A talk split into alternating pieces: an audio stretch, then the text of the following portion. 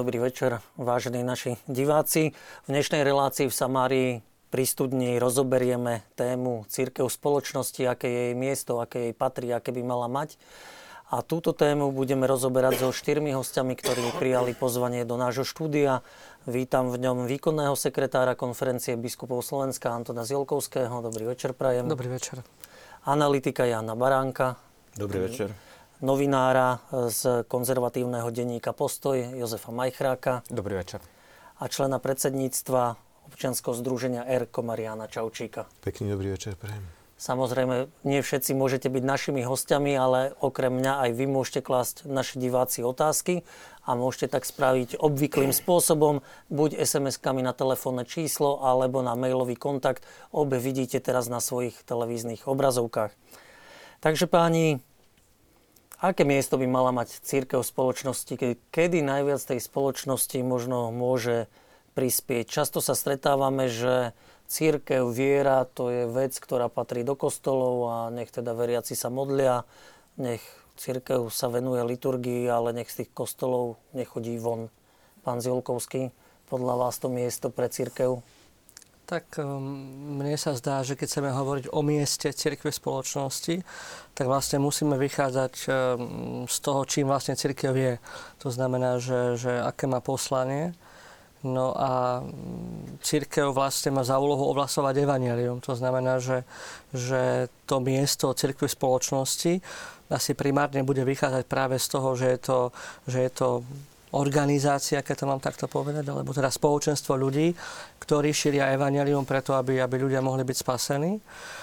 A potom možno by som dal taký jeden ďalší rozmer, ktorý e, je asi ovoci možno toho prvého rozmeru a to je práve taká tá, taká tá sociálna náuka církvy. To znamená, že už také rozmenenie nadrobné toho, čo vlastne evanelium obsahuje a toto sa potom môže nejakým spôsobom realizovať v spoločnosti v rozličných oblastiach. Čiže najskôr by som povedal, že to miesto stojí na tom evaneliu a potom na tých, na tých ďalších e, aplikáciách alebo na, tých, na tom ďalšom realizovaní toho posolstva v tých praktických oblastiach.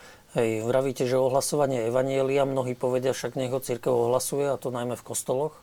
Áno, ale tam možno by som to, možno by som to poopravil, že nemám na mysli až tak ohlasovanie Evanelia, len ako kazateľskú činnosť, ale skôr chcem povedať to, že, že tá, tá Ježišova dobrá zväzť v podstate má v sebe schopnosť osloviť celého človeka. To znamená, že oslovuje ho ako, ako celok a teda tým pádom keď kresťania žijú autenticky svoju vieru, tak vlastne môžu ovplyvniť, e, formovať konanie ľudí, ktorí žijú v ich blízkosti. Čiže vôbec nejde iba o nejaké ohlasovanie v tom takom tom striktom slova zmysle. Uh-huh. Pán Čauček, vlastne Erko dá sa pocho- pochopiť asi ako kresťanský aktivizmus alebo ako aktivita veriacich ľudí, kresťanov. Čiže práve toto súvisí s tým, čo aj pán Zelkovský vraví, že to je to sociálne pôsobenie a prenášanie Evanília do sociálnej oblasti? Áno, ja si myslím, že, je, že to súvisí.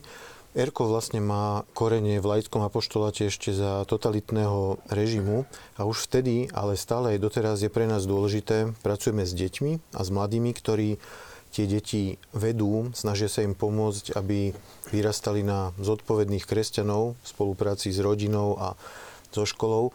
A bolo stále pre nás dôležité formovať tie deti ako dobrých kresťanov, aby sa stávali dobrými ľuďmi, dobrými kresťanmi, ale zároveň, aby boli užitoční a aktívni v spoločnosti.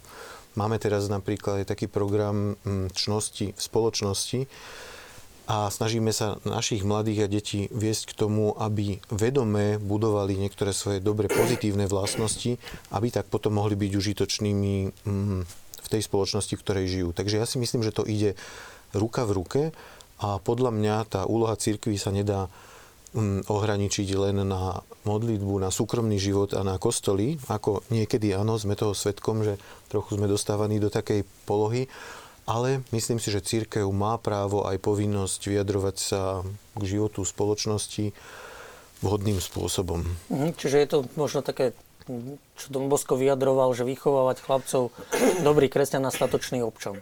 Tak by som to povedal, áno. Uh-huh. Pán Majchrak, vás váš pohľad? Ja možno začnem ten môj pohľad s tou druhou, e, druhou časťou tej vašej otázky, že kedy je církev pre spoločnosť najužitočnejšia, ak sa to teda vôbec dá nejako merať, tak to je podľa mňa v ťažkých časoch. Uh, vtedy, keď tie hodnoty, alebo tie postoje, alebo tie pravdy, ktoré církev hlása, sú najviac ohrozené. Ja neviem, historicky si tu môžem pomôcť časom keď sa rozpadla rímska ríša, západ bol v chaose, ale prostredníctvom proste takých tých ostrovčekov, mnízkeho života, svätého Benedikta a podobne. Bola tu vybudovaná na západe, sa položili základy proste západnej civilizácie. Alebo nám kultúrne bližšiu možno dobu, alebo ľudia, čo si viac pamätajú, obdobie komunizmu, keď tie hodnoty boli proste potláčané. Ale aj vďaka, aj vďaka církvi a pôsobení v církvi sa zachovali proste a prispeli k tomu, že, e, že ten režim padol. Čiže ak by som mal formovať odpoveď, e, že kedy je církev e, z hľadiska pôsobenia na spoločnosť najúžitočnejšia, tak proste v tých, ča- v tých ťažkých časoch, keď je to, čo hlása, najviac relativizované a najviac, najviac ohrozené. Mm-hmm. Pán Baránek, na záver tohto prvého kola, váš pohľad aké je miesto pre církev v spoločnosti, kedy je najzaujímavejšie, alebo kedy by mal zaznieť jej hlas? Pre mňa tá otázka trošku je nezrozumiteľná, lebo, že by nebola jasne naformulovaná, e, lebo aké má církev miesto spoločnosti, e, to je, to je otázka, ktorá, ktorá tu prichádza na pretras, možno po francúzskej buržoáznej revolúcii. To vtedy sa o tom ako si až tak nediskutovalo. To je prvá vec. Druhá vec, ak ju teda príjmem túto otázku, e, tak potom poviem také, aké si vydobie. Totiž my nie sme schopní objektívne, objektívne teraz, teraz v 21. storočí, keď sa nám tu šíri to, to čo ja nazývam neomarxizmus, ten, ten nepodarený, tá, tá liberalizmus, e, definovať e,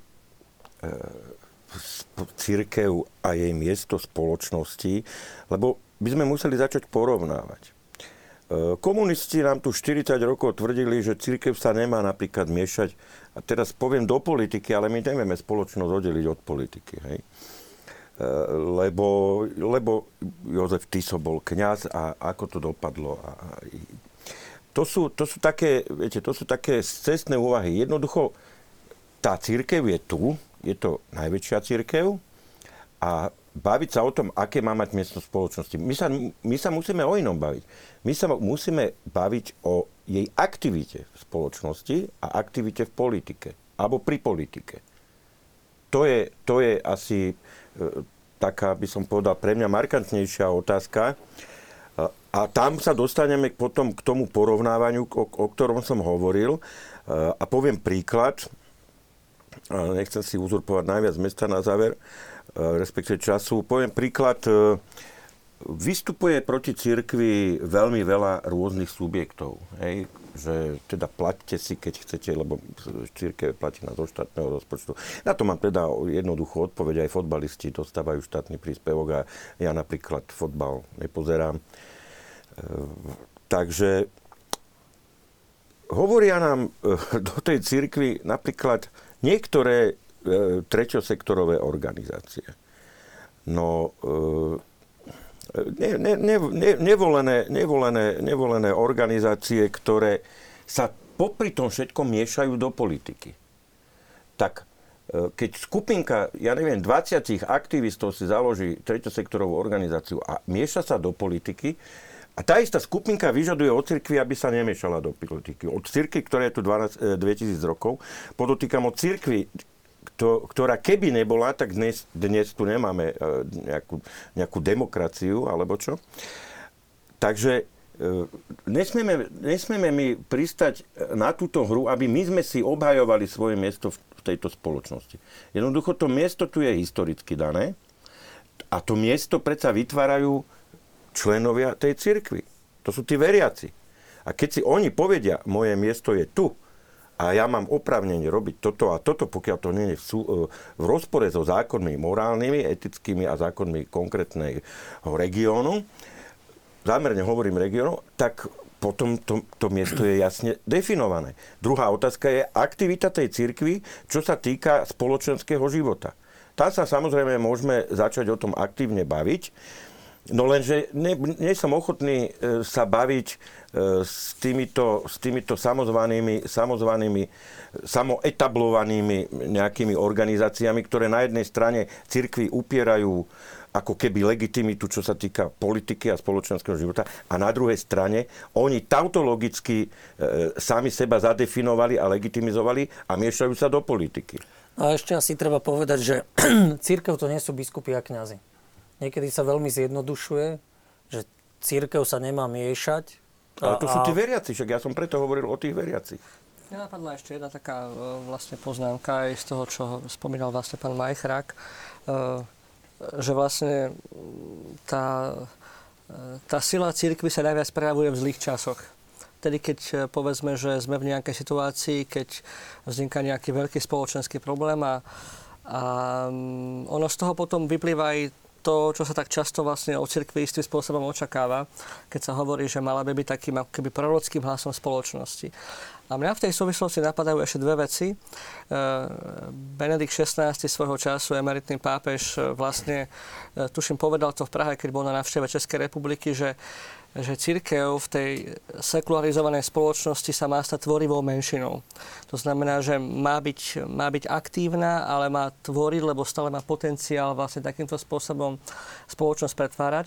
A potom druhá vec, čo sa mne javí ako veľmi dôležitá a viac menej aj tá súčasnosť ukazuje, že asi je to tak, že naozaj akoby vôbec to spoločenstvo kresťanov alebo katolíkov eh, eh, bolo neraz odkázané na to, aby sa stávalo takým protiprúdom vlastne v tom, v tom celom dianí, lebo predsa existuje nejaký hlavný prúd, nejaký mainstream, povedzme aj tá spoločnosť sekularizovaná má nejaké nastavenie, nejaké vnímanie hodnôt a úloha toho, toho, toho náboženského, toho cirkevného spoločenstva je možno aj v tom, že, že hovorí aj o veciach, ktoré možno tej spoločnosti nie sú vždy príjemné alebo dokonca ju vyrušujú, ale napriek, napriek tomu to treba povedať aj kvôli tomu, aby sa možno niektoré veci ako keby tak, tak nejak um, opravili alebo, alebo dali na správnu mieru. Aj za tú cenu, že možno teda tá, tá sympatia alebo to spoločenstvo tým, že to povie nejaké veľké sympatie nevyvolá. A to je množstvo tém, o ktorých sa diskutuje aj v súčasnosti, alebo o ktorých sa bude aj hovoriť v budúcnosti. A, a tak to bolo, myslím, že aj za komunizmu. A tak to bude asi aj naďalej, mám ten pocit z toho. To skôr... Pardon, ja na chvíľu sa vrátim k tej vašej otázke. Áno, církev niekedy v tých diskusiách sa chápe len hierarchia, biskupy a kňazi, ale církev sú aj lajci a tí tvoria aj väčšinu počtom a tiež... Aj v štúdiu máme presilu. Sme štyria na jedného kňaza. Hej. A myslím si, že práve laici majú dôležitú úlohu zapájať sa do rôznych oblastí mm, spoločnosti. Ja by som možno pri tejto príležitosti zacitoval slova pápeža Františka, ktoré povedal nedávno, myslím len pred necelými dvoma týždňami. V Ríme m, mm, bolo veľké zhromaždenie z príležitosti 150 rokov katolíckej akcie v Taliansku katolíckej laickej hm, organizácie, ale boli tam ľudia z celého sveta a pápež František viac ako hodinu sa s nimi rozprával a hovoril im, čo si myslí, ako majú fungovať. Teda dá sa to brať všeobecnejšie nielen ako katolícka akcia, ale aj pre vôbec lajkov v cirkvi. Povedal, je potrebné, aby bola katolícka akcia prítomná vo svete politickom, podnikateľskom, profesionálnom, ale nie preto, aby si kresťania namýšľali, akí sú dokonalí a sformovaní, ale aby lepšie slúžili. A tiež pokračoval, je potrebné, aby bola prítomná vo väzniciach, nemocniciach, na uliciach, v katrčových štvrtiach, vo fabrikách. Ak to tak nebude, bude inštitúciou exkluzivistov, ktorí nikomu nič nehovoria ani samotnej církvi. A možno posledný citát krátky. Evangelizačný projekt katolíckej akcie musí robiť tieto kroky. Vychádzať s iniciatívou, participovať, sprevádzať, prinášať ovocie a tešiť sa vo slave. Tak ja si myslím, že to dobre vystihol a že súčasná spoločnosť potrebuje vidieť církev ako spoločenstvo ľudí, ktorým záleží na tej spoločnosti, ktorej žijú, ktorým záleží aj na tých ľudí, na tých ľuďoch, ktorí sú na periférii, vychádza k ním a možno vďaka tomu potom môžu byť ochotní počúvať to, čo církev aj cez hlasy svojich oficiálnych predstaviteľov hovorí. Myslím si, že toto je aj taký silný dôraz v sociálnej náuke církvy posledných 50 rokov, silná solidarita. Solidarita s najbiednejšími, najchudobnejšími, ktorí to najviac potrebujú. A tá potom sa asi prejavuje vo všetkých možných formách. Či sú to deti, starí ľudia, dnes utečenci. Ale mňa ešte, pán Majchrak, jedno napadlo, keď vy ste vraveli, že v tých takých ťažkých časoch je tá církev najprospešnejšia, že ktoré tie časy nie sú ťažké Keby sme zobrali posledných 100 rokov, tak sme mali jednu vojnu, krízu, druhú vojnu, totalitu, ale ani tá bezbreha sloboda, ktorá prišla a dnes je, ktorá niekedy vedie až k anarchii, nie je jednoduché a teda církev by mala byť prospešná aj dnes a veľmi dôrazne. Možno len si nedokážeme to ešte uvedomiť. Aj tie dnešné časy sú ťažké, však súhlasím. Uh, ja som myslel, že Skôr som myslel také hraničné situácie, a. kde proste uh, dochádza k tej, akože k tomu, kde má ten taký, ten útok na tie hodnoty takú najmasívnejšiu, najmasívnejšiu podobu, takú najmasívnejšiu formu a teda aj ten protitlak, aj uh, ten protinázor vtedy, keď znieje, tak uh, má takú najväčšiu váhu. Ale ja som možno chcel tú debatu trošku posunúť ešte aj tým smerom, že vlastne na tom, že církev sa má a teraz aj veriaci, aj myslím aj klérus vyjadrovať k verejným veciam je v zásade koncenzus, že to je len niekoľko okrajových názorov, ktoré to spochybňujú, ale v zásade okrajových. Len čo ja pri tejto debate sledujem, tak to je tam, tam je taký zaujímavý paradox, ktorý dnes môžeme sledovať. Že všetci hovoria, že áno, církev sa má vyjadrovať e, k veciam verejných, len potom e, a vyzývajú, aby bola církev aktívnejšia dokonca sa pýtajú, že prečo sa teraz nevyjadrila, len potom sú, zra, sú odrazu situácie, keď církev sa zo svojho, zo svojho pohľadu vyjadri k nejakej veci, ktorá je trošku, ktorá je v rozpore, povedzme, s názorom časti elit a okamžite sa objaví, okamžite sa objaví proste názor a odmietnutie, že toto je proste proste teraz zasahovanie do laického štátu, zasahovanie, zasahovanie cirkvy do politiky. Eh, keď sa Jan Pavol II alebo Benedikt XVI vyjadrovali k solida, alebo vyzývali k solidarite e, s chudobnými, povedzme, v Afrike, všetci tlieskali ale ako náhle sa kriticky vyjadrili trebárs k podpore a programom na podporu, antikonce- na podporu antikoncepcie v afrických krajinách, tak už zrazu tam bol úplne iný hlas aj zo strany tých, ktorí im predtým tlieskali. E, belgická vláda, ja si pamätám, že tam boli proste vládne zásahy niektorých európskych krajinov, vládne ako keby odsúdenia, vládna kritika týchto, týchto názorov alebo týchto postojov.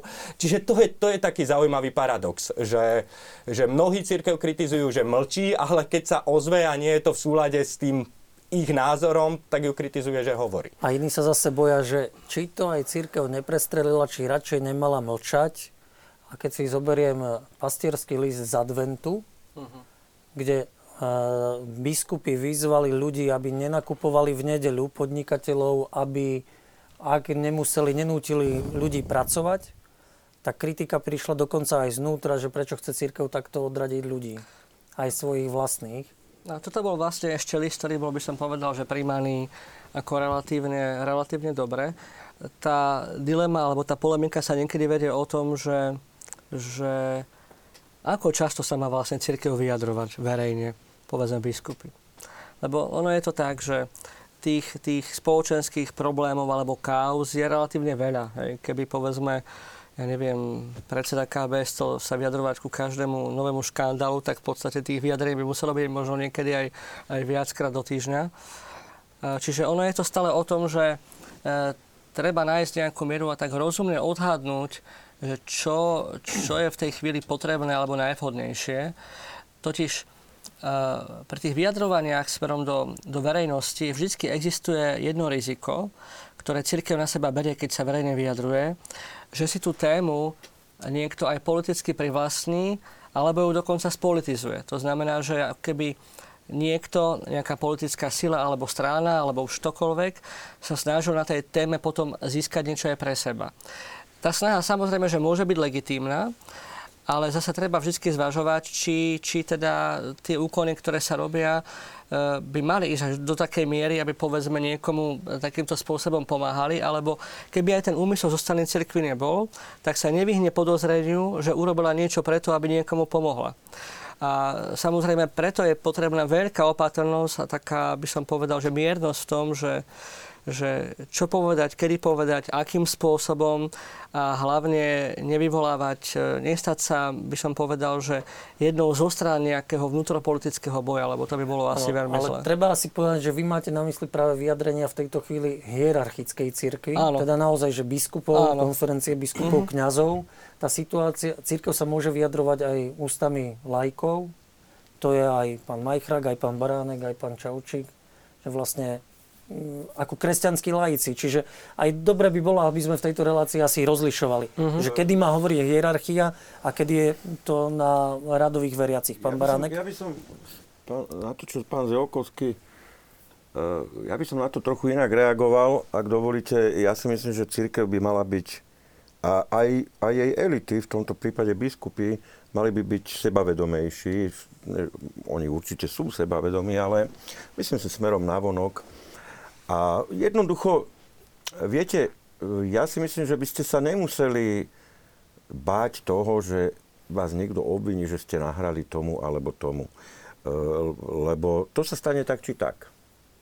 Keď nerobíte nič, tak vás budú obviňovať, že sa nevyjadrujete.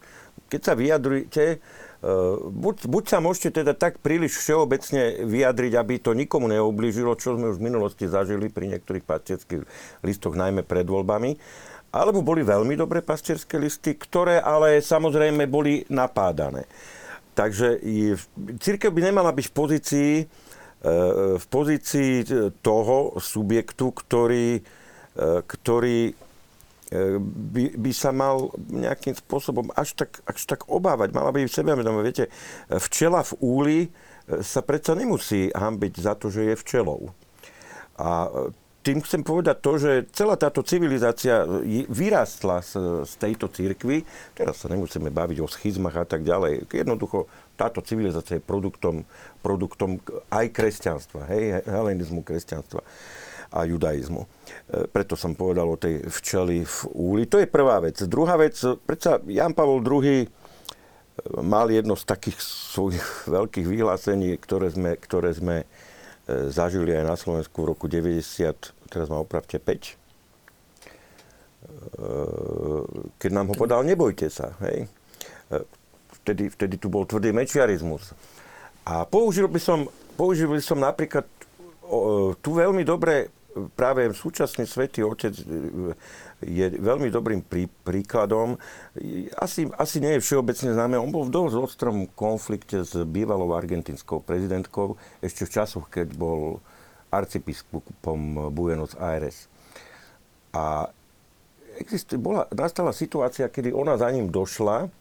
On bol veľkým kritikom korupcie lebo tak v Argentíne je veľmi, veľmi vysoká miera korupcie a on aj v tých svojich kázniach aj e, verejne hovoril o tom, že tá korupcia jednak teda zabíja. Čo tá korupcia s tým národom robí? A pomenoval tú korupciu až po najvyššie e, politické poschodia Argentíny.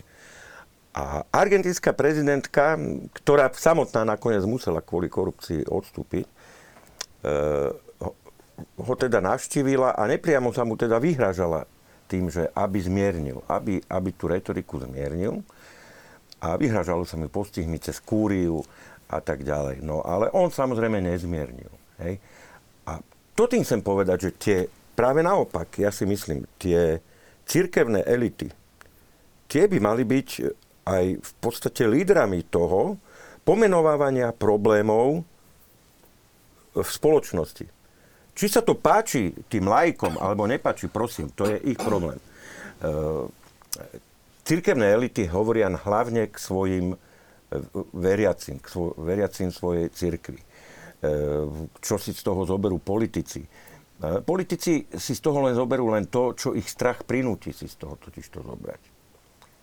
Ale to neznamená, že by tie elity nemali rozprávať. Cirkevné elity naopak by mali, mali by byť prvé, ktoré povedia o tých problémoch hej, tak, a stalo sa to aj v minulosti. Hej, pomocný biskup Prešovskej dieceze napríklad pomenoval problém napríklad zdravotníctve. Takže, e, myslím, biskupa Lácha teraz. Takže máme tu precedenci, pekné precedenci e, aj z minulosti, aj čo sa biskupa Baláža týka, tak ne, ne, nejdem to teraz vymenovávať. Takže jedna vec sú veriaci, sme my, ktorí, ktorí tvoríme teda tú církev, ale viete, náš hlas je možno hlasom, keď to od do 100 poviem 10, ale hlas toho e, biskupa je 90. Takže ja, môj názor je ten, že my sa, my sa, my sa netvárme, že kto čo povie. No nech si rozprávajú, čo chcú. Však oni stále budú niečo rozprávať. Stále tu budú aktivisti, ja neviem, takí, hen takí, takí, ktorí stále budú rozprávať. No však nech rozprávajú. Lebo, lebo aj našou zásluhou tu majú totižto e, taký stav spoločnosti, že môžu rozprávať. Ale to by si tiež mohli sem tam uvedomiť. S tým, čo hovoríte, môžem len súhlasiť. E, asi naozaj e, je možno dobré uvažovať nad tým, že celá tá debata Eh, alebo vôbec keď hovoríme o účinkovaní cirkvi vo verejnom živote, tak asi naozaj by sme mali o podstatne viacej, eh, a to hovorím ako kňaz, akože spoliehať sa na, na prácu a, a, na, a na činnosť a na aktivitu lajkov, ktorí vlastne tvoria v cirkvi väčšinu. Lebo predsa len, keď hovoria biskupy, tak to je ako, teda, ako, ako, ako hlavy cirkvy, tak samozrejme, že by to vyjadrovanie asi nemalo byť príliš časté. A tí laici môžu naozaj urobiť veľmi veľa. E, práve tým, keď sa vyjadrujú, keď, keď sú aktívni, keď e, na tom svojom mieste, kde pracujú, dokážu vlastne žiť tú svoju, tú svoju identitu, tak vtedy vlastne môžu v tej spoločnosti urobiť veľa dobrého. E, to, čo možno niekedy je takou otázkou, že či majú tu, keď sledujem povedzme aj to, aj to dianie vo verejnom živote alebo v politike, tak niekedy sa pýtam, že, že kde vlastne e, v, v, v, tom, v tom nejakom rebríčku hodnot toho človeka alebo v tej jeho odotnej osobnej identite sa nachádza náboženstvo alebo nejaká náboženská identita alebo katolická identita. Lebo mne sa zdá, že teraz nechcem, aby to zle vyznelo, ale uh, byť katolíkom alebo kresťanom by malo byť viac ako členom nejakej politickej strany. To znamená, že toto je identita, ktorá je širšia. Základnejšia. Základnejšia identita. E, samozrejme, keď sledujem ten verejný život, tak mnohokrát mám pocit, že že tam priberá takého pragmatizmu, oportunizmu a všetkého možného. A človek sa potom pýta, že ako vlastne tí verejní predstavitelia tú identitu prežívajú vlastne vo svojom vnútri, keď možno navonok sa k niečomu aj hlási, ale potom, potom v praxi sa to, to nejak sa zdá, že to koliduje. Uh-huh. Ale tým chcem povedať len jedno, že áno, naozaj tá úloha lajkov je obrovská a oni môžu v tomto smere veľmi veľa urobiť. Určite, Dobre, áno. pán Majkrak, pán Čaučík, tá kresťanská katolická identita, ako vás pojíňa? Pán Majchrak, vy ste dnes eh, novinár, redaktor kresťanského portálu, aj keď nie je vlastne nábožensky zameraného, predtým ste pôsobili aj v médiách, ktoré neboli akože kresťanské, čiže eh, ako vás pohýňa tá kresťanská identita, alebo ako by mala kresťanského novinára tá kresťanská identita pohýňať? Tak je to určitý kompas uh, pri, pri, pohľade, pri pohľade na veci, pri hodnotení veci. Však ja riešim v zásade väčšinou svetské témy. Ja riešim politiku, proste ako novinár, čiže e, spoločenské problémy, čiže riešim svetské témy, ale proste táto identita, ktorú ste pomenovali, v zásade je istá optika, istý kompas, ktorým sa, ktorým prostredníctvom ktorého sa e, snažím, snažím na ne pozerať. Čiže ktorá sa netýka konkrétnych osôb a strán, ale skôr riešení Of. Ona sa, ona sa týka riešení, ale samozrejme, že ona sa ne, to sa nedá oddeliť, aby sa v mojom prípade netýkala aj konkrétnych osôb a, pra, a, a strán, lebo tie s tými riešeniami prichádzajú, tie tie riešenia pre, e, prezentujú, tie ich vlastne uskutočňujú, tie riešenia. A tie riešenia sú dobré a zlé. Aj z pohľadu mojej optiky, môjho kompasu sú to dobré a, e, dobré a zlé, zlé riešenia. Ja možno viem, že, že, že kam smerujete, lebo tam, tam sa možno dá naformulovať nejaká, nejaká hranica, a teraz skôr myslím, teraz skôr myslím hierarchiu alebo vo vyjadrovaní hierarchii k nejakým spoločenským problémom. Tá hranica možno môže byť niekde, že tá církev by sa mala vyjadrovať k témam spoločenským, kde cíti nespravodlivosť, kde, potreb, kde cíti e, proste potrebu reagovať.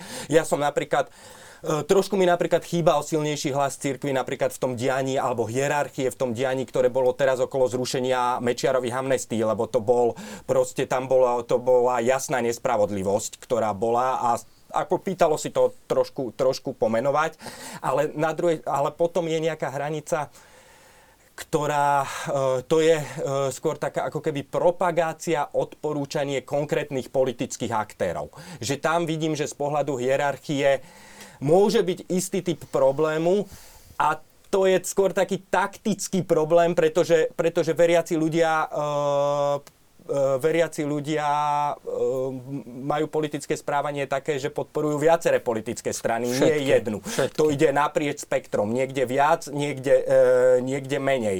Čiže tam proste toto je, toto je taká akože citlivá, citlivá hranica, ktorú možno, možno treba, treba oddelovať.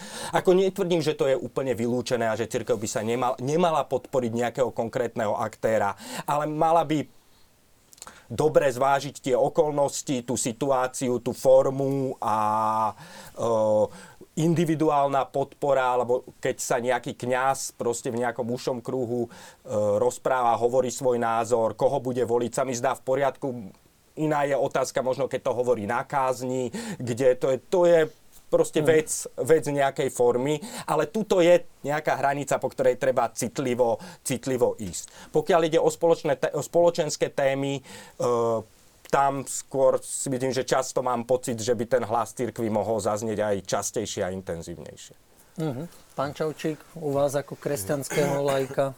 Pre mňa ja si myslím, tá katolícka identita je niekde hlboko vo, vo vnútri a spôsobuje to, že sa pozerám na, na veci aj pohľadom, ktorý mám zažitý z rodiny, ktorý mám zažitý z so aktivizmu, možno, že som bol, mal možnosť byť súčasťou podzemnej cirkvi.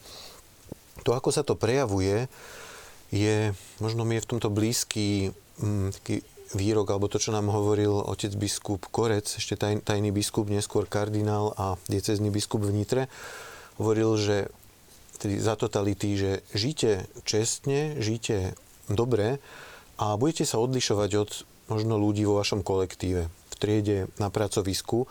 A oni sa možno potom začnú pýtať, prečo si iný, prečo sa nesmeješ na takých vtipoch ako my, prečo možno uprednostňuješ inú zábavu. A vtedy možno, keď je vhodná príležitosť, príde to, že tá katolická identita, že aj tak explicitne sa prejaví a že, a že ju komunikujeme. Bolo to možno v tom čase totality, teraz je tých príležitostí oveľa viac a ja si myslím, že je dobré a správne, aby sme hľadali cesty, ako aj katolickú svoju identitu, individuálnu alebo aj spoločnú komunikujeme na, na verejnosti, ale myslím si, že je dôležité ísť tak na podstatu, lebo mnohí ľudia možno v tom nemajú celkom jasno, čo to je tá moja katolická identita. Je to, že chodím do kostola, že uznávam desatoro, že chodím na spoveď, alebo je to aj niečo viac. V tomto cítim, pracujeme s mladými ľuďmi, že treba s nimi veľa rozprávať o tom, čo to znamená. Že to sú otázky aj z morálnej oblasti, ale otázky aj zo sociálnej oblasti. Ide o to, aby človek vyrastal ako integrálna osobnosť, kde katolická církev s jej históriou, s jej bohatstvom a dokumentami nám dáva dobrú orientáciu. A takisto s jej lídrami.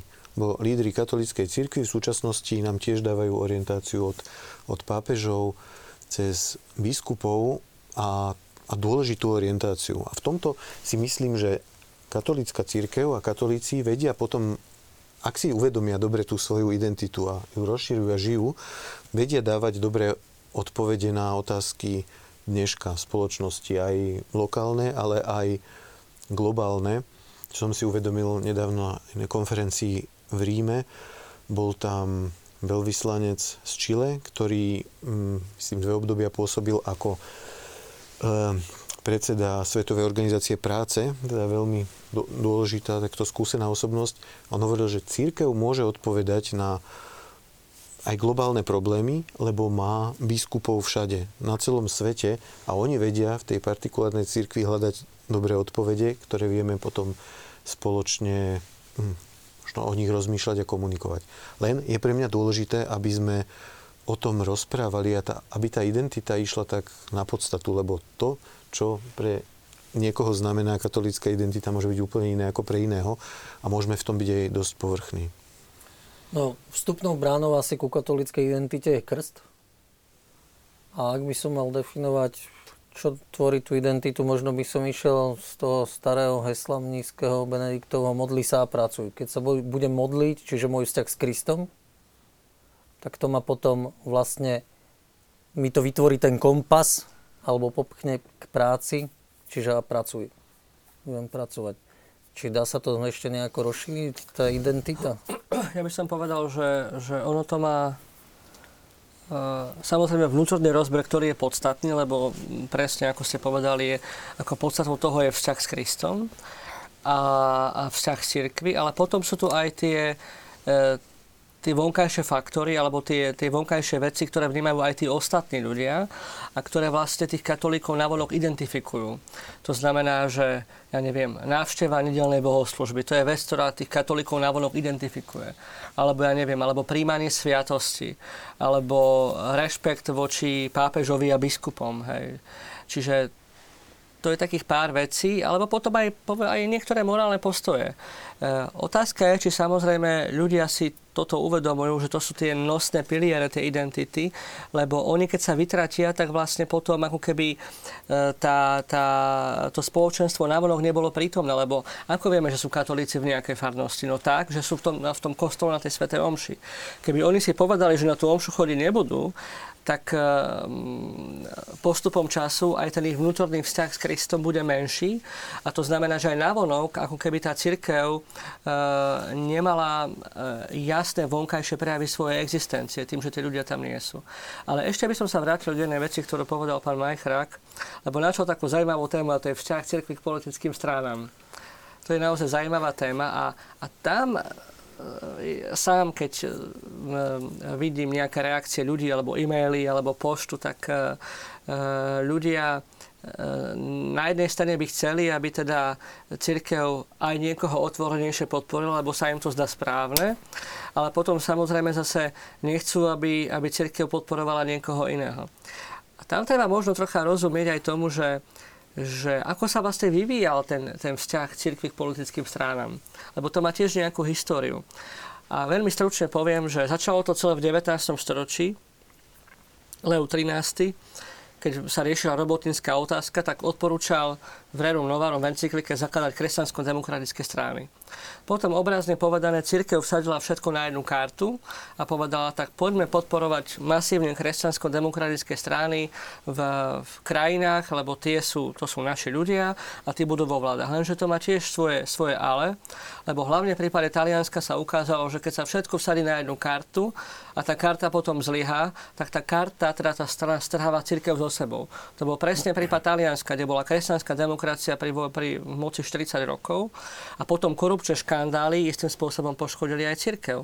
Dnes je tendencia taká, že cirkev je ochotná e, komunikovať s každým, kto je ochotný ju počúvať. To neznamená, že kladieme rovná sa medzi politickými stranami, lebo každá z nich samozrejme, alebo oni nie sú si hodnotovo na tej istej úrovni. To určite nie. A Církev otvorene vystupuje proti politickej strane iba vtedy, ak sa ona jasne deklaruje ako antiklerikálna. Vtedy je na to akože explicitný dôvod to takto urobiť. Ale, ale pri tých, za tých ostatných okolností treba byť veľmi opatrný, lebo tam tie rozdiely medzi tými subjektami, no oni nie sú mnohokrát veľmi veľké. No, takže to je zaujímavé, že s postojom a, z úlohou cirkvi spoločnosti si politiku stotožňujú aj viacerí naši diváci. A možno pán Baránek by ste mohli zareagovať na tie divácké niektoré postrehy, že jedna diváčka vraví, že myslí si, že voliči dali v parlamentných voľbách jasne najavo, aké má miesto církev dnešnej spoločnosti, keď sa KDA po 25 rokoch nedostalo do parlamentu, alebo iné. Nechýba slovenskej politickej scéne kresťanská strana, v ktorej by boli skutočne veriaci kresťania, nie nutne katolíci, ktorí nie sú poznačení rôznymi kauzami z minulosti, ale takí preosiatí cez sito morálnych hodnôt, lebo je lepšie, ak takí kresťania politici sú roztrúsení v už existujúcich stranách, kde ich hlas často zaniká a nepočuť o nich. No, taká dlhá otázka, že už som zabudol začiatok. No, najskôr bola prvá uh, o tom, že teda miesto cirkvi e, a KDH, že sa nedostalo. No, to, že... A táto druhá teda, že či, či je lepšie jedna strana kresťanská, alebo kresťania vo viacerých stranách, ale ich hlas zase nepočuť. No pozrite, že sa KDH nedostalo e, do parlamentu, to neznamená, z toho sa nedá odvodovať miesto cirkvi spoločnosti. Pani diváčka to nejak ohľadu plne poviem, to nemá celkom usporiadané. Hej, čo je politická strana a čo je církev. To, to, to, že sa politická strana prihlási e, a že si dá do názvu kresťansko-demokratická, to ešte neznamená, že jej neúspech determinuje postavenie cirkvy v spoločnosti. To je hrubý omyl, lebo však aj SDKU bola malo aj to, s káčkom. Aj. Káčko, hej. To, to je absolútne, absolútne irrelevantné. To len svedčí o neschopnosti. O neschopnosti politikov, elít v jednotlivých politických stranách či už reflektovať na potreby. A nebudem teraz politizovať. Hmm. Je to vyslovene záležitosť, záležitosť, e, ten úpadok politickej strany je záležitosť politikov. No dobrá, všeobecne nie... Slovensku nechýba potom kresťanská strana? No a tu je od, obrovský priestor na politickej, v tom politickom spektre, sa tu ostal priestor pre štandard, štandardnú, no pre kresťansko-demokratickú stranu, respektíve pre politickú stranu, ktorá sa hlási k tým kresťanským hodnotám, ktorá zaimplementuje do, progr- do programu čas aj zo sociálnej nauky, cirkvi a tak ďalej a tak ďalej. A áno, ten priestor tu je. E, videli sme, že KDH keď už teda e, divačka začala o KDH, KDH bolo kresťanské, dostalo nového predsedu, ten potom začal tvrdiť, že oni sú konzervatívna strana. Dnes opäť hovorí, že sú kresťanská strana. Tak samozrejme, toto sú veci, ktoré neprispievajú k tomu, aby sa KDH opäť etablovalo. A toto všetko vytvára priestor, ale potom následne na tom, aby, aby tu tá kresťanská demokracia vznikla. Totiž takto, aká je dnes situácia? Dnes je situácia taká, že kresťansky orientovaní voliči, a vlastne už to tu bolo povedané, volia ka- všet- sú všade. Hej, sú v smere, sú v SNS, sú v Olano, no možno neviem, či sú v sme rodina, ale aj tam určite sú nejakí, lebo aj tam, tamto pozadie je tiež vlastne kresťanské e, aj tých dvoch poslancov. Takže tí, tí sú dnes všade. E, je e, legitimná otázka, či by sa kresťanský volič nemal skoncentrovať do jednej strany. Moja, môj názor je ten, že áno. A ja ho teda rýchlo ešte vysvetlím. Je to preto, aby konkrétna politická strana s kresťanskými voličmi mala čo najväčšie pomerné zastúpenie v parlamente, aby mohla robiť prípadne bariéru voči eh, napríklad hodnotovým otázkam, ktoré ja si myslím, alebo my si myslíme ako kresťania na Slovensku by nemali byť, aby mohla naše hodnoty alebo teda, alebo názory lepšie implementovať, čo sa týka aj politického života, čo sa týka aj spoločnosti. A rozhodne sa to robí z jednou, lepšie s jednou stranou, ktorá má, poviem, napríklad v parlamente 30 poslancov, ako so štyrmi stranami, ktoré majú z tých kresťanských, dajme tomu, v jednej sú štyria, v jednej sú osmi, v jednej je jeden. No tak pokiaľ takto diverzifikované, nikdy sa nikto na ničom nedohodne. Ale hlavne a to je hlavne aj záležitosť tej politickej optiky, ono to potom vyzerá, že vlastne e, to kresťanstvo v tej krajine je akési na ústupe. Ono až tak nemusí byť na ústupe, aj keď ono reálne asi, asi je. E, tak aspoň podľa, podľa posledného ščítania ľudu, tam, tam poklesol ten počet tých, e, čo sa hlásia, ale ešte stále je dosť vysoký na to. Je vyšší, je rozhodne vyšší, ako sa to javí v štruktúre politickej scény. Lebo tá, tá primárna politická strana, tzv. kresťanská, e, tá sa do parlamentu nedostala. A aj keď sa dnes bavíme o tom, že je veľa kresťanov aj v parlamente, my ich vlastne nevieme identifikovať do jedného subjektu a musíme ich hľadať v tej strane, v, máme ich v smere, máme ich volano, jak som povedal, to sú tie, ale máme ich veľa aj v SNS. Uh-huh. Ja by som doplnil, ak môžem. Uh, myslím si, že trocha rozumiem tej otázke tej diváčky v tom zmysle, že, že ten verejný život, aspoň ako ho vnímam, on je vlastne o symboloch. A povedzme, to, čo možno uh, tu chýba momentálne, lebo áno, tí kresťania sú vlastne prítomní vo všetkých stranách, ale nám chýba nejaký symbol, nejaký subjekt, o ktorom by sme mohli povedať, že, že vlastne príjma alebo rešpektuje tu povedzme tú kresťanskú sociálnu doktrínu bez výhrad. Takýto subjekt tam v podstate momentálne nemáme. A ono je to aj taká psychologická záležitosť, lebo ak neexistuje nositeľ nejakej idei, tak tá idea potom ako keby e, pre spoločnosť prestávala byť dôležitou alebo významnou keď nemá svojho nositeľa. Čiže darmo, že máme tam povedzme iné subjekty, ktoré sa čiastočne nejaké veci reflektujú alebo ich berú, ale keď tam nemáme nejaký subjekt, ktorý sa k tomu hlási bez výhrad, a dáva tomu nejaké mantinely, tak ktorý môžeme mať pocit, že proste tá idea nie je dôležitá, lebo vlastne nemá nikoho, kto by sa k nej takto ako otvorene hlásil. E, čiže v tomto vediem to riziko. A mne sa tiež napríklad zdá, že bolo by dobré aby urobiť všetko preto, aby, aby mm, takýto subjekt s takýmto nejakým nastavením po tých ďalších voľbách sa tam dostal. Už toto bude samozrejme druhá vec, ale, ale to, že to chýba, to je pravda. Pán Majchrak, vy ako novinár, ktorý sa venujete politike, na túto otázku, váš pohľad? Tak ja sa len môžem stotožniť z toho, z toho čo tu bolo povedané, že takýto, uh, takýto subjekt tu chýba.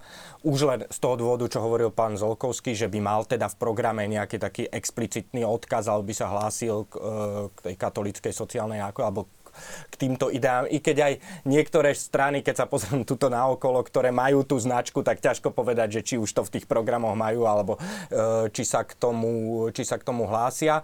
A mne ešte chýba aj z jedného dôvodu a to je, mne sa zdá ten politický život dnes, e, že naberá také nezdravé rozmery. Je strašne konfliktný, je strašne vyhranený, e, proste skôr to vedie k dezilúzii, k protestu, k protestnej voľbe, že chyba tu taká pokojná sila. A tie kresťanské strany predsa len istým spôsobom zvykli bývať alebo mohli byť takou pokojnou politickou silou, takou konštruktívnou a a dnes nie. Dnes tu taká, dnes tu taká, taká sila nie je a na tom politickom, politickom živote to cítiť. Pán Čaučík?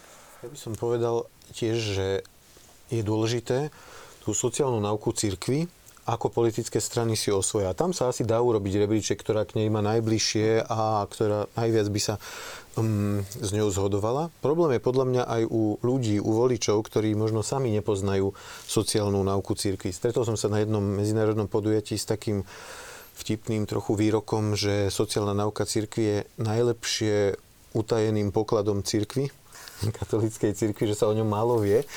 A ja si myslím, že na Slovensku sa aj za 26 rokov o ňom dosť rozpráva, aj sa učí na vysokých školách ako, ako predmet, ale predsa v takom povedomí bežného človeka, človeka nie je. A že toto tiež treba mm, popularizovať alebo riešiť, aby ľudia urobili aj svoju voľbu podľa, podľa toho, lebo katolická sociálna náuka je postavená na princípoch ako ľudská dôstojnosť, spoločné dobro, solidarita, subsidiarita, že ponúka veľa riešení na mnohé otázky v našej spoločnosti, len či toto ľudia ako voliči nejakým spôsobom reflektujú.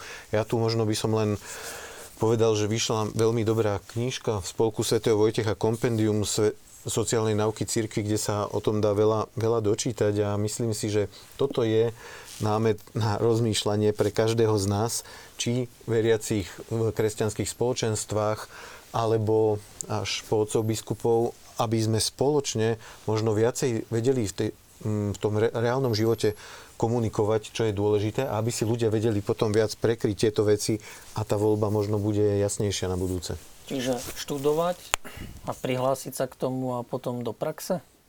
Áno, a možno aj viac reálnych projektov, kde budeme komunikovať. Toto je postavené na princípoch sociálnej náuky cirkvi.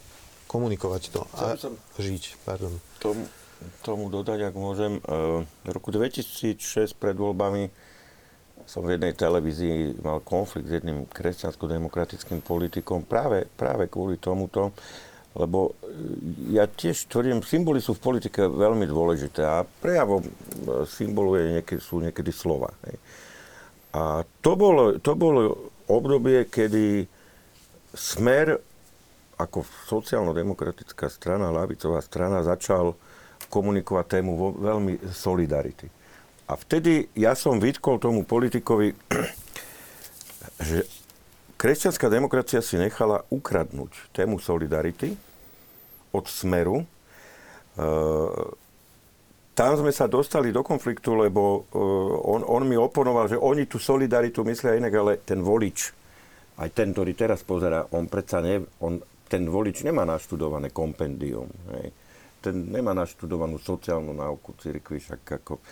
E, jemu, keď niekto povie, že solidarita, on si väčšinou pod tým predstaví, čo solidaritu bohatších s chudobnejšími, zdravých s chorými a tak ďalej a tak ďalej. Štát mi niečo dá. A štát mi niečo dá. Hej. No a to je to, že a obrovský problém, a tento, prečo to hovorím? Preto to hovorím, že ten problém pretrváva dodnes. Dodnes je napríklad tá solidarita, tá solidarita, ten pojem solidarita v politike nie je spájaný s kresťanskou stranou, ktorá už je navyše aj mimo parlamentu. Hej. Takže to, čo som hovoril v tom, v tom mojom predchádzajúcom stupe, aj ohľadne sociálnej náuky cirkvi, ktorá má byť implementovaná v nejakej, v nejakej podotýkam, eh, podobe do programu politickej strany, nie že, nie, že to nie je Dokonca my sme si nehali ukradnúť pojmy, kto, ako, ako pojem solidarita, ktorý, s ktorým, ktorý je historicky aj, aj ja neviem, ako e, pojmom kresťanským, teda v, to, v, to, v tomto našom priestore. Nehali sme si ho ukradnúť od lavic, vtedy, vtedy lavicovej strany a, doko, a nehávame to doteraz. Čiže prvorada výzva pre kresťanov v politike by mala no, byť... e, prvorada výzva pre kresťanov v politike je za, zobrať si späť, späť pojem solidarita, no, heslo to solidarita. solidarita. Zobrať si späť svoje témy, ktoré, ktoré originálne prináležia. Len to by som tu dosť mohol rozprávať Áno. o tom všetkom, čo sa, čo sa za tie roky stalo a čo kresťanská demokracia vypustila, nie že z programu, vypustila z komunikácie. A teraz nech, nechcem, aby sa táto debata, táto Zvrhla relácia na, zvrhla na analýzu, presne bývalých tak. vedení KDH. Hej. Vôbec mi nejde o to. Len hovorím, čo čo treba spraviť, aby, aby neboli otázky typu, e, typu diváčky. Áno. Vrátiť tú agendu, e, agendu kresťanskú, implementovanú na pomery politickej strany, vrátiť ju naspäť. To je jedna z hlavných úloh každej kresťansko-demokratickej strany. Totiž my sme dopustili, my sme dopustili, že ten, to slovné spojenie kresťanská demokracia v istých ušiach, a bolo to v tej druhej otázke, myslím, už je ako nadávka. Lenže my musíme rehabilitovať aj v politike pojem kresťanská demokracia. My ho musíme rehabilitovať a nielen to. Rehabilitácia by znamenala len dať ho na úroveň, ktorá tu bola. To je z 8%. Nielen to. My tu ozaj, ja vám hovorím zodpovedne, my tu máme kapacitu, aby kresťansko-demokratická strana na Slovensku mala 15 až 20%. Lebo toto Slovensko, či sa to páči niekomu, alebo nie, je stále rurálne. To, to, ur, to urbanizácia Slovenska tu, tu nie je jak vo vyspelých niektorých krajinách s vyššou hustotou. My sme rurálny štát, kde tá urbanizácia je vlastne bodová. Hej? No. A nedá sa ale teda bez politiky uplatňovať sociálna náuka cirkvi? Nie je to otázka práve aj možno pre tretí sektor? Dá sa a určite sa aj uplatňuje, ako za tie roky sa urobilo veľa a myslím aj církev cez rôzne organizácie, ktoré sú jej blízke. Pomeniem napríklad Slovenskú katolickú charitu, sa urobilo veľmi veľa v našich farnostiach, v našich diecezách, alebo možno v medzinárodnej pomoci v Sýrii, v Iraku, na Haiti a, a podobne. A toto je tiež pomoc, ktorá je založená na princípe solidarity, solidarity medzinárodnej s tými, ktorí potrebujú viac, ktorí sú postihnutí katastrofami, mm, humanitárnymi zemetrasením alebo aj vojnovými konfliktami, alebo krajinami, ktoré sú nerozvinuté. Takže tu sa za tie roky urobilo tiež veľa, alebo spomeniem našu dobrú novinu, ktorá za 22 rokov sa stala najväčšou opakovanou pravidelnou akciou a zároveň zbierkou pre, pre rozvojové projekty. tu tiež vychádzame z princípov solidarity. Keď sa stretneme na medzinárodnej úrovni, povedzme, sme asociovaným členom CIDZE, to je e, strecha katolických rozvojových organizácií. Tieto majú postavené svoje programy práve na katolickej sociálnej náuke a snažia sa ich nejakým spôsobom dostať aj do politík národných, ale možno aj do politiky Európskej únie alebo mm, veľkých mm, globálnych, globálnych zoskupení. Takže určite áno, sociálna náuka má priestor v, mm, aj v cirkvi, aj v treťom sektore, aj v organizáciách, ktoré nejakým spôsobom takto spolupracujú a možno máme viac vyžadovať aj od štátu, aby ten plnil viac funkcie v zmysle mm, dobrej, efektívne, efektívneho fungovania a možno práve tiež subsidiarity, aby ten prvok, ktorý môže to riešiť, či už rodina, alebo možno obec, farnosť, tak nedostával všetko len cez štát, bo niekedy to je ten druhý extrém, že štát sa snaží riešiť všetko a dávať dávky konkrétnemu človeku a možno stačí spraviť lepšie podmienky preto, aby rodiny mali menej odvodov a mohli sa postaviť viac na nohy. Takže ja si myslím, že tá sociálna náuka je dobrý manuál pre, pre programy aj štátu, aj mimovládnych organizácií, aj cirkvi. Som niekde čítal myšlienku, že sociálna nauka církvy je autentická cesta, ako sa má Boh stať viditeľný vo svete. Myslím, to je veľmi pekná, pekná myšlienka a mnoho takých projektov existuje a, a toto asi rieši aj na svete a myslím určite aj u nás. No a pán Majchrák, uh, jak... dobre. No, ja som chcel ešte reagovať. Ešte na pána Baránka. Ba, nie priamo na pána Baránka, ale tu, čo tu pomen- e, čo keď pán Baránek hovoril o tých výzvach, lebo je ešte podľa mňa jedna taká dosť veľká výzva pre kresťanov, pre veriacich vo vzťahu k verejnému životu, k politike dnes.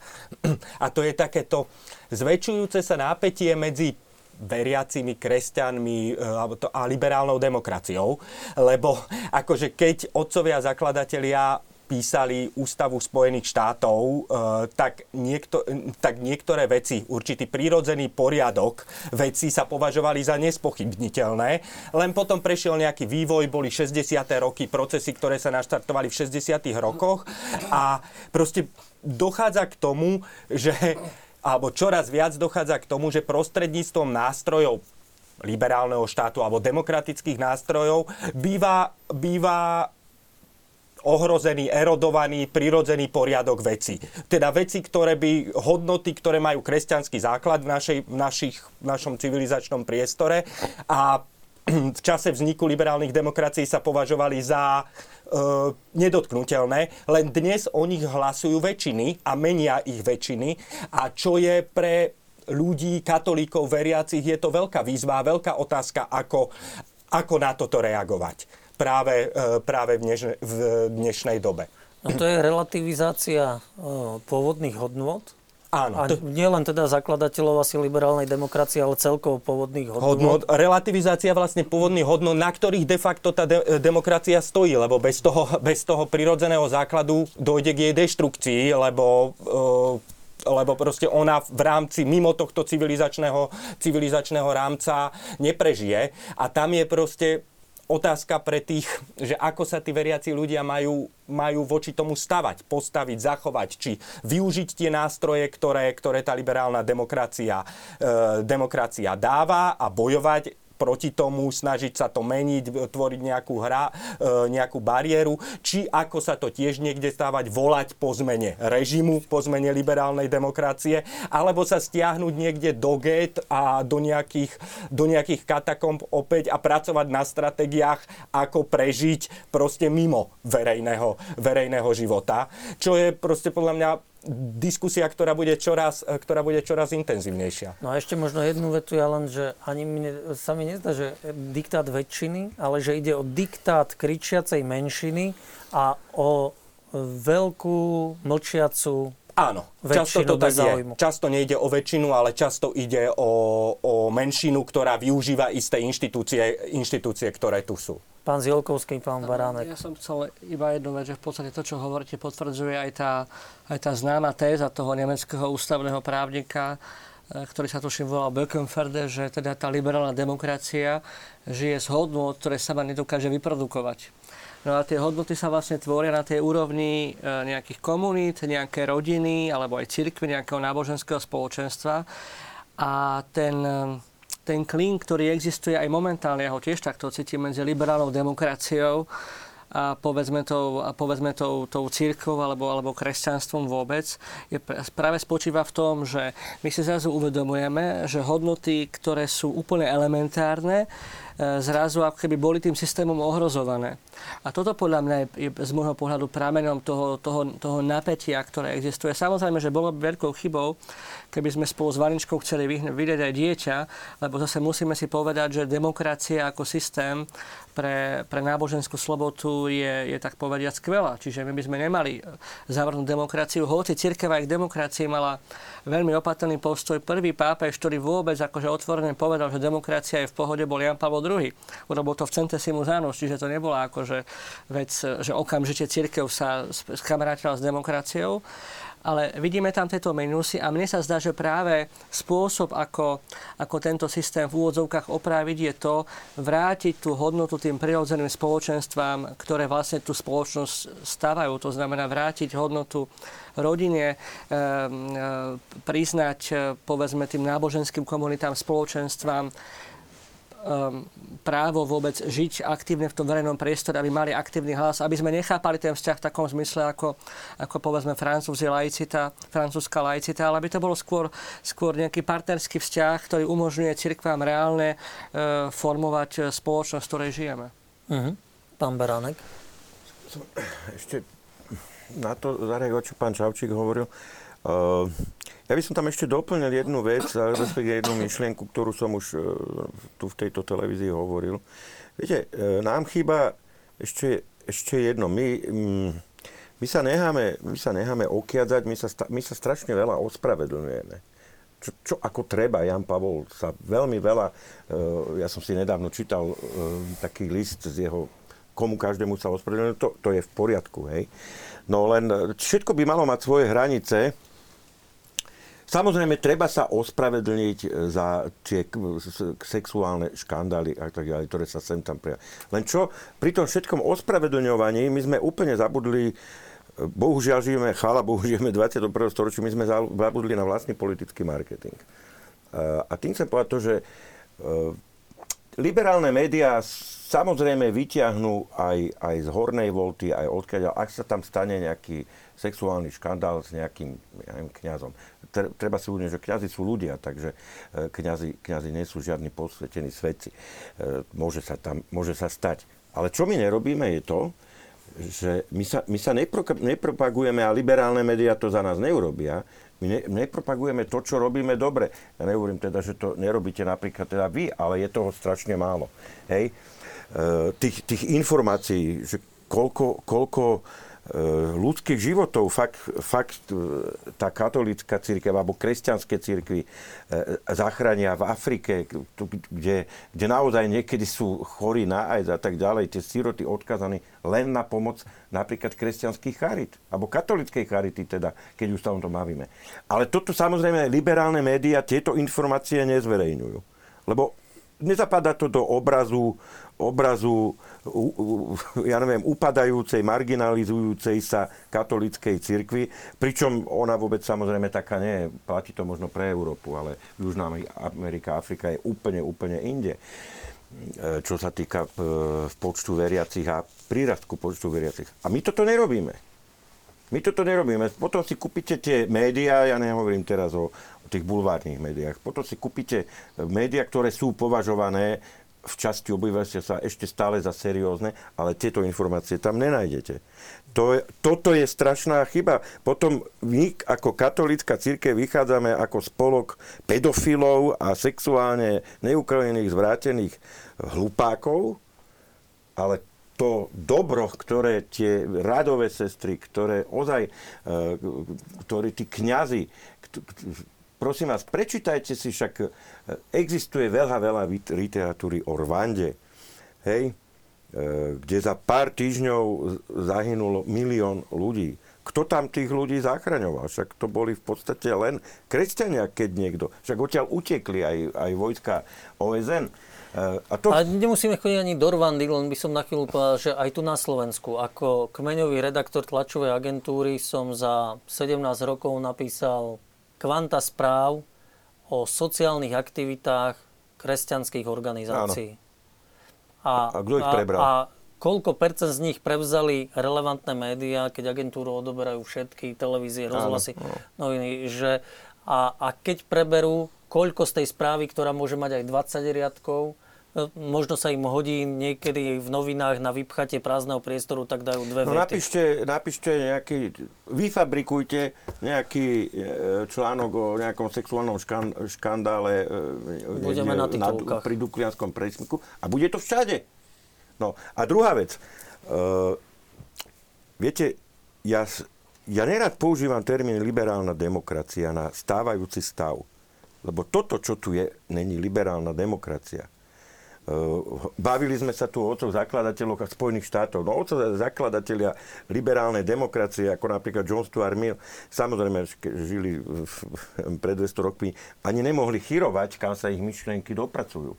Toto, čo tu je, není liberálna demokracia. Ako e, pravý liberál, a poznám takých, sa veľmi ohradzujú voči tomu, aby sme my nazývali toto, čo je v tejto spoločnosti v Európe ako liberálnu demokraciu. Vážení, toto je neomarxizmus, čo tu je. A ja by som to ešte upresnil na neoengelizmus, e, čo, e, čo, čo, sa tu, čo sa tu presadzuje. E, treba si prečítať podrobne, podrobne vyňaté niektoré pasáže z Engelsa. A k, to, k tej myšlienke, áno, presne, preto to není liberálna demokracia, lebo žiadna demokracia nefunguje tak, aby uplatňovala práva menšiny na úkor väčšiny. Toto nie je definícia demokracie, toto je definícia fašizmu. Aby sa uplatňovali práva menšiny na okor väčšiny. A hovorím to s plnou zodpovednosťou a nemáme priestor e, časový. Viem to, viem to veľmi na veľa, veľa príkladov. To môže byť ďalšia diskusia. E, dokázať, že toto, čo tu je, nemá s liberálnou demokraciou absolútne, ale absolútne nič spoločné. Sa to stráca, to sa stráca. To niekedy ozaj bolo liberálnou demokraciou. A preto, preto možno aj e, pápeži, e, svätí otcovia v minulosti, až teda Jan Pavol II, ak ste vypovedali, e, to teda od, odobril, mali taký rezervovaný postoj voči tomu a to ešte v tej minulosti teda nenadobudlo, tá tzv. liberálna demokracia až tie obludné rozmery, ktoré má dnes. A, pán Čauček, vy ste si veľa písali aby ste mohli prezentovať svoje podnety. Áno, súhlasím s tým, čo bolo povedané, čo povedal pán Baránek, že treba nám väčší možno marketing alebo viac rozprávať o tých veciach pozitívnych, ktoré rozprávame. Ak to nezoberú niektoré médiá väčšinové, tak možno cez tie na, naše alebo možno ce, cez internet viacej, ale tiež asi je dôležité, aby ten hlas, náš aj hlas väčšiny bolo bolo počuť. A aby sme nejakým spôsobom tú energiu, ktorú máme, investovali efektívne a možno investovali ešte viac do možno ľudí, ktorí budú rozumieť tomuto prostrediu, v ktorom sme a ktorí vytvoria nejaké prepoje. Lebo myslím si, že máme tu veľa rôznych iniciatív na, na Slovensku, ale chýba nám niekedy taká prevodovka, aby sme dosiahli spoločný nejaký dobrý, dobrý efekt. Aby nás bolo aby nás bolo viac počuť a podobne. A možno toto je úloha pre všetky zložky od cirkvy eh, hierarchickej cez, cez lajkov až po, až po politické strany a súhlasím s tým, že treba nám reštart kresťanskej demokracie na Slovensku a treba nám priniesť možno čerstvé myšlienky, ale aj, aj ľudí, lebo v tomto veľmi ovplyvňujú voličov a teda ľudí konkrétni ľudia, lídry, ktorí niekedy sú, sú problém. A podľa mňa, keď toto sa nám podarí, tak možno ten, ten vplyv sa dá, dá nejakým spôsobom zväčšovať alebo zvyšovať. Možno spomeniem jeden prípad, teraz tie, tieto týždne sme diskutovali aj v našom prostredí um, rozhodnutie ministra práce, ktorý do výboru pre deti a mládež nevzal kresťanské alebo konzervatívne organizácie a my, Erko, sme boli jednou z nich, ktorá, náš predseda tam 5 rokov chodil, pôsobil, opäť sme kandidovali, ne, neboli sme vybraní. A áno, toto mm, rozhodnutie bolo prekvapivé. Mm, myslím si, že, pre, že minister by mal počúvať hlasy organizácií, ktoré zastupujú možno väčšinu, väčšinu obyvateľstva. Ale možno, keď, keď si uvedomíme, čo, čo to znamenalo aj pre, pre nás ako pre, pre ERKO, že 5 rokov tam náš predseda chodil, riešil možno nejaké konkrétne témy, ktoré sa väčšinou nás, nás ani vôbec netýkali. Navyše je tam, sme tam nejako zastúpení cez Radu mládeže, cez strešnú organizáciu, tak tiež si dávam otázku a možno aj pri dianí, ktoré sledujeme, um, ja neviem, boli kauzy v resocializačných zariadeniach, kde tento výbor je poradný orgán a Pán minister si nedal poradiť ani od akreditačnej komisie. A či tieto veci, hm, ako majú význam, kde, kde investovať tú, tú energiu. A mne sa zdá, že tu by sme mali vygenerovať možno väčšiu energiu a, a vložiť ju tam, kde reálne môžeme ovplyvniť veci v spoločnosti, aby sme pripravovali možno to, že tento program, alebo aj sociálna nauka církvy bude viac rezonovať v spoločnosti a bude mať väčšiu platnosť. S tým ja celkom nesúhlasím, pán Čaučík, lebo teda písal som aj o tom výbore a je, ten erkársky postoj sa mi celkom nepáčil, že však dobre, kandidovali sme, ministerstvo neakceptovalo našu prihlášku, ale však my sme spokojní. No ale veď ten výbor pripravuje stanoviska. Keď tam nezaznie náš hlas, práve toho angažovaného kresťanského lajka, tak potom aký názor tam zaznie? Ten hlas je tam veľmi slabý. Je to 30 ľudí, kde keby sme mali dva hlasy, tak sú to dva z 30 a je to podmnožina Rady vlády pre ľudské práva, ktorá má 40 ďalších ľudí.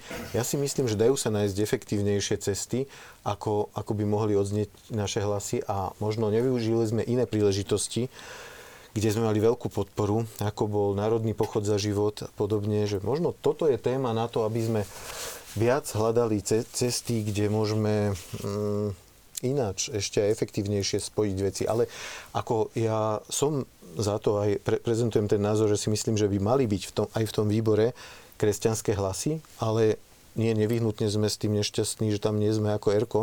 My by sme určite boli radi, keby tam boli strešné organizácie, ako je Združenie katolických škôl, napríklad, alebo Rada pre mládež KBS, ktoré majú väčšiu váhu, ako máme my v tej tej sfére, ktorú robíme, aj majú možno podstatne viac ľudí, ktorí by tam mohli relevantne pri, pri tých témach nás zastupovať, ako, ako to vieme mať my ako detská organizácia. Pokiaľ viem, pán Zilkovský, konferencia biskupov aj s Ekumenickou radou cirkvi, dokonca aj s, so Zväzom židovských obcí na Slovensku požiadali premiéra, aby ste mali ako církvi a náboženské spoločnosti zastúpenie práve v tej Rade vlády pre ľudské práva. Áno, tak vlastne odišiel takýto list adresovaný premiérovi, aby sme mali tam stabilné zastúpenie. Ale ešte by som k tomu výboru možno chcel povedať, e, ako rozumiem tomu postoju RK. Na druhej strane treba povedať to, že že to, že výbor povedzme je málo aktívny teraz, alebo že rieši veci, ktoré sa nejavia dôležité, neznamená, že tie veci nebudú dôležité v budúcnosti, to je prvá vec. A potom aj keď sa jedná o poradné, poradné orgány samozrejme, tak ich sila je v tom, že pripravujú alebo môžu pripravovať ideové dokumenty, ktoré za nejakej vhodnej politickej klímy sa budú realizovať tom je, by som povedal, že problém pre týchto výboroch. A teraz, keď zoberieme do úvahy, povedzme, posledný výskum Sávky, ktorý hovorí o tom, že neexistuje korelácia medzi vzdelaním a extrémizmom, tak potom je jasné, že bude veľká snaha vyvíjať aktivitu smerom, alebo bude snaha uchopiť formáciu a, a, a výchovu detí a mládeže zostane štátu čoraz viacej do rúk. To je prvá poznámka. A druhá, keď hovoríme o tom nejakom východisku do budúcnosti, tak e, práve ten Národný pochod za život, ktorý ste spomínali, je takou e, dobrou ukážkou toho, že ľudia, mnohí majú rovnaké uvažovanie, len o tom nevedia, pokiaľ nie sú spolu. To znamená, že potrebujú iniciatívu, ktorá ich dá dokopy a zrazu, keď vidia, aká, ak, akou masou sú, akú masu predstavujú, tak potom aj ich sebavedomie je väčšie. A mne sa zdá, že aj pri formovaní možno nejakej budúcej aj verejnej reprezentácie katolíkov vo verejnom živote, možno tiež vznikne, alebo možno toto môže byť tiež taký podnet nejakému, nazvem to, že ľudovému hnutiu, ktoré by tiež takýmto spôsobom mohlo, mohlo vyform, vyformovať možno, možno niečo nové, čo, čo, čo by raz mohlo reprezentovať nás aj povedzme v, v parlamente. Mne sa tá kauza zdala, ja neviem presne, čo ten výbor robí, ale mne sa to zdala trošku symbolická kauza, pretože je to taký, akože symbolika v tom, že to je, proste to je tá ideológia na pochode inštitúciami, proste, lebo tam zjavne z toho, čo som sledoval, som nevedel identifikovať na proste ignorovanie masových organizácií detských, ktoré sa dlho dlho, dlhodobo venujú práce s deťmi, obrovský počet. Som nevedel identifikovať iný dôvod na ich ignorovanie ako ideologický. A proste to je, to je také akože opustenie pozícií. No, tak akože dnes, vás, dnes ich budeme ignorovať v tomto možno trošku bezvýznamnom výbore. Proste zajtra ich budeme ignorovať pri inom výbore, ktorý už napríklad rozhoduje o použití peňazí všetkých daňových poplatníkov na nejaké projekty alebo a ne, nepôjdu projekty projekty na, e, peniaze na niektoré projekty, potom ich budeme in, e, ignorovať inde a tak ďalej. Čiže prišlo mi to také akože to celkom akože symbolická vec. No, e, súvisí to aj s tým, čo jeden divák píše a vlastne aj o čom sme hovorili, že diktát menšiny možno a kričiacej menšiny, že dnešný typ demokracie má totali, totalitarizujúce prvky pardon, a je antikresťanská a kresťanskí politici by mali na to jasne a jednotne reagovať. To je taký postreh diváka. Dá sa s tým súhlasiť, pán Baránek? Ale áno, však ja som tu pár minút o tom hovoril. Samozrejme, že sa s tým dá súhlasiť. Že súhlasí, že ono to Aj tak... ten prejav ministerstva práce a to vytlačenie kresťanských organizácií? No, uh, neviem, čo tým ministerstvo, čo tým samotný rezort, ako to, ako to zdôvodnil. E, samozrejme, je to e, takto. Ja nie som prívržencom žiadnych strategických ústupov. Strategický ústup jednoducho neexistuje. E, v politike sa veľkoryso strategický ústup vždy vníma ako víťazstvo tej druhej strany, ale tu teraz nejde o to, že víťazstvo druhej strany. Jednoducho, tí, ktorí nám sa snaží sem presadiť, presadiť tú gender agendu, oni sú všade. Oni sú naozaj všade, oni majú plno plno tých treťosektorových organizácií. E, hovoria do politiky, hovoria do kultúry, ho, hovoria pomaly do všetkého. Takže my nemôžeme tu ako sa uspokojiť s tým nejakým strategickým strategickým ústupom, lebo už v histórii sa nám to, viete, už v histórii sa nám to jednoducho nikdy, ale nikdy nevyplatilo. Ja vám poviem príklad, tak, tak keď som povedal históriu, tak mi napadá taký prí, e, príklad, napríklad Pius XII. Hej. Všeobecne, všeobecne v tejto spoločnosti vládne taká predstava, že, že za druhé svetovej vojny ako tá katolická církev ako keby zlyhala. Hej. A veľmi radi tí liberári okiadzajú toho Piusa 12. Tak historici asi vedia, čo chcem už teraz povedať. Ono samozrejme není pravda. Len není to chyba len tých, ktorí okiadzajú toho Piusa 12. Mimochodom, asi málo kto vie, možno 1% obyvateľstva, že Pius 12. dostal, dostal od izraelského štátu ocenenie spravodlivý nežid za záchranu Židov. Hej? Je to naša chyba. Zase sa vrátim k tomu, k tomu, čo som hovoril. Je to aj naša chyba. A je to chyba aj našich rôznych ústupov, lebo každý náš ústup jednoducho vytvorí voľné miesto, kde sa ako povoden nahrnie ten protinázor. Jednoducho tu neexistuje. Toto, toto, toto, to je, viete, kde my tú bariéru posunieme niekde dozadu, tam sa dovalí tá voda. Toto je permanentná povodeň, ktorá sa snaží zaplaviť naše hodnoty a tie hodnoty, na ktorých táto civilizácia vyrástla, ináč je to suicidálne správanie sa samozrejme, a my nemôžeme jednoducho tie, tie bariéry dávať, dávať dozadu. My ich musíme naopak posúvať proti tej povodni, lebo kde my ustúpime, oni sú jak tekutina. Kde my ustúpime, oni tam vlezú. A obsadia priestor. A obsadia ten priestor a už sa ťažko ten priestor, lebo aby sme ho obsadili naspäť, najprv ho musíme vysušiť, vyčistiť, dezinfikovať, deratizovať a ja neviem čo. Dobre. Páni, čas nám končí vyhradený pre dnešnú Samáriu pri studni. Takže ďakujem veľmi pekne, že ste prišli do štúdia aj počas tohto sviatku a predlženého víkendu diskutovať a našli ste si čas na našich divákov. A zas divákom ďakujem, že si našli čas, aby tento májový večer strávili v spoločnosti televízie Lux. Všetkým prajem pekný večer a dovidenia. Dovidenia.